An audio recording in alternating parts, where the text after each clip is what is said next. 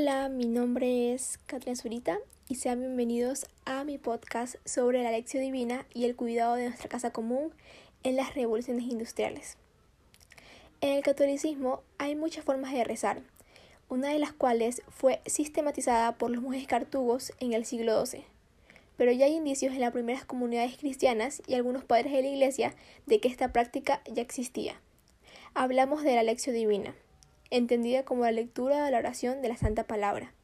Esta lectura espiritual es la manera de entender la Biblia en sí misma, lo que es como un libro inspirado por el Espíritu Santo para ser leído espiritualmente.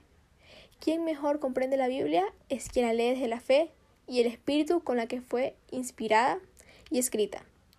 Por eso, a través de este método se analizará la lectura bíblica Cántico de los Tres Jóvenes, que lo encontramos en Daniel capítulo 7 versículos del 56 al 88. Primero, antes que todo, debemos realizar la invocación al Espíritu Santo. Nuestra oración tiene que ser siempre en presencia de Él.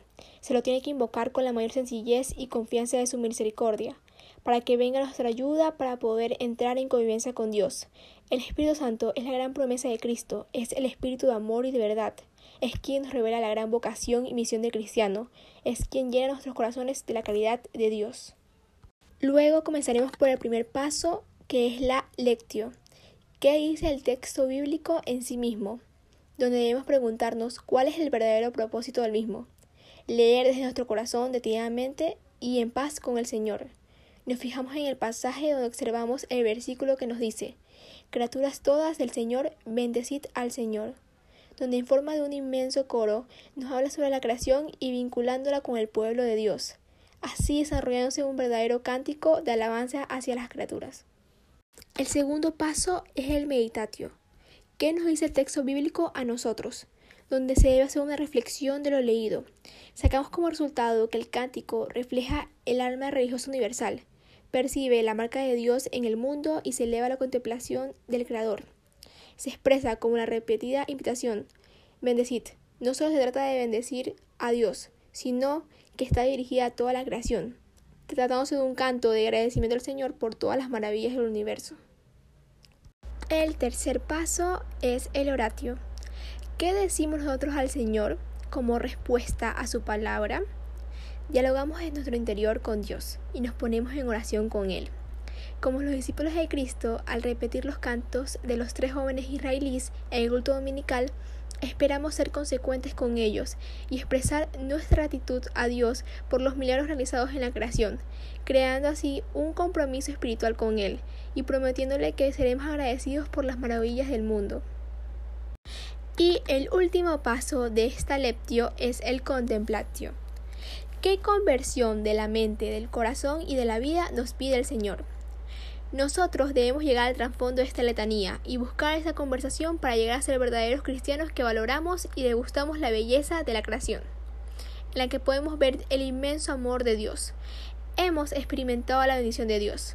Bendición es la vida que nos da, nuestro cuerpo y espíritu, el pan de cada día y la conservación de nuestro ser.